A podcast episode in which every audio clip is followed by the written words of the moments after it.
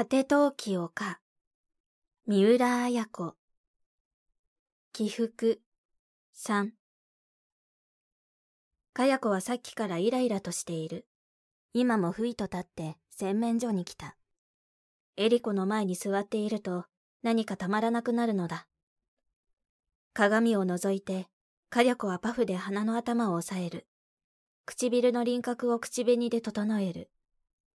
ちょっと笑ってみる。我ながら愛らしいと思うのだが、エリコには勝ち目がないのだ。エリコの仕草が落ち着いていて、表情が美しい。どこか清らかな感じがする。それがかや子の勘に触る。鏡よ鏡よ。私とお姉さんとどちらが綺麗？白雪姫のママ母のように、今また、かや子は口に出してそっと言ってみた。かや子が再び今に戻ると、ひとしが大きく伸びをしながら言った。そろそろおいとましようかな。もう七時半になるものな。かや子が時計を見た。一時半に訪ねてきてから、もう六時間経っている。エリコが飛行場に行っている間、祖母に歩き方や座り方を習った。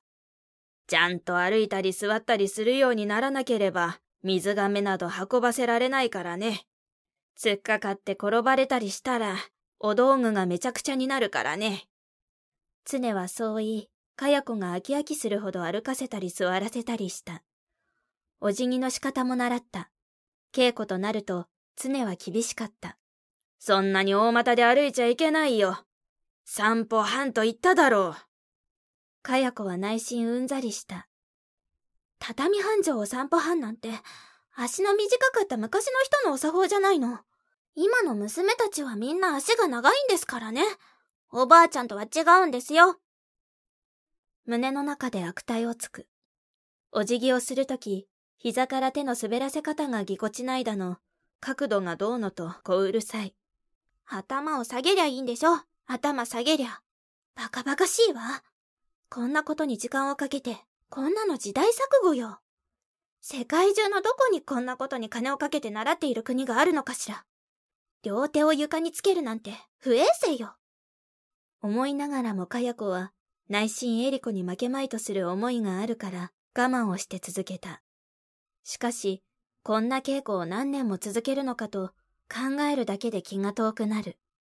ここの家に刺さり込むのも容易じゃないわ。ふっとかや子は笑い出したくもなった。エリコが作ってくれたちらし寿司は美味しかった。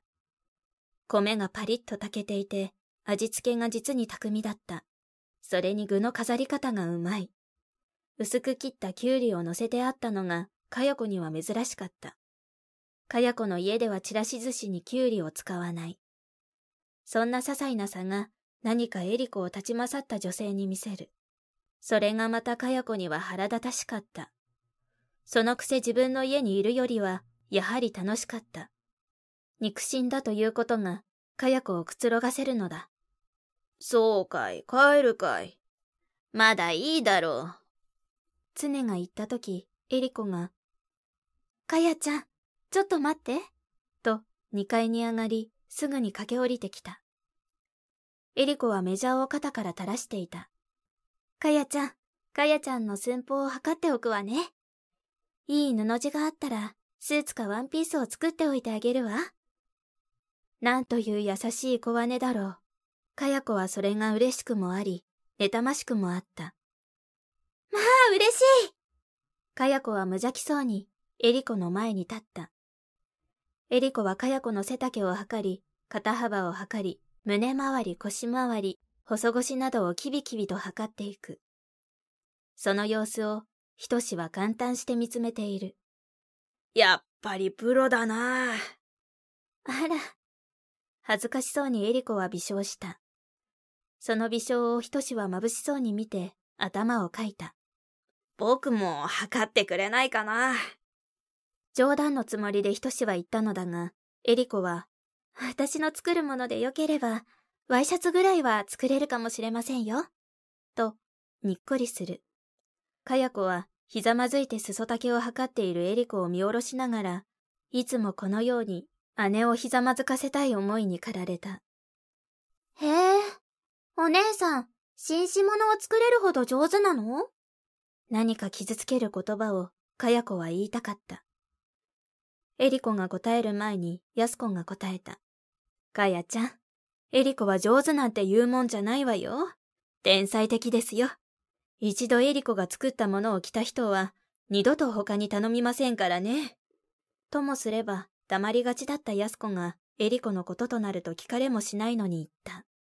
かや子は横座りに座って、天才的だなんて大げさね。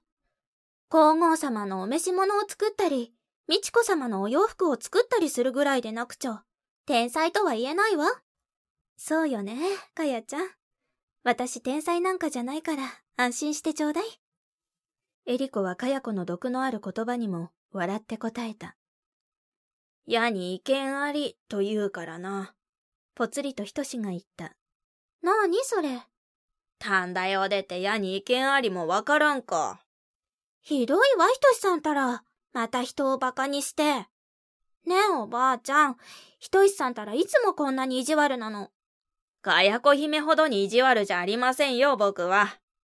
エリコに無作法なことを言ったかや子に、ひとしはぶっきらぼうに答えた。言いながら、目の前にあったあられを口に入れた。と、その一つがこぼれた。それをつまんでひとしは口に入れた。まあ汚いわね、ひとしさん。やす子が言うと、ひとしは笑って。なんのなんの、僕の方が汚れきっていますからね。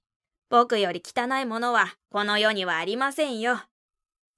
ひとしはわざとあられを二つ三つこぼして、また食べた。まあ。エリコも常もやす子も笑った。が、かや子は笑わずに。おばあちゃん、うちのお父さんの奥さんがね、同じことするのよ。え？お父さんの奥さん？へえ、そうかい。常がうなずく。やす子の顔がこわばる。それを尻目に、かや子は言った。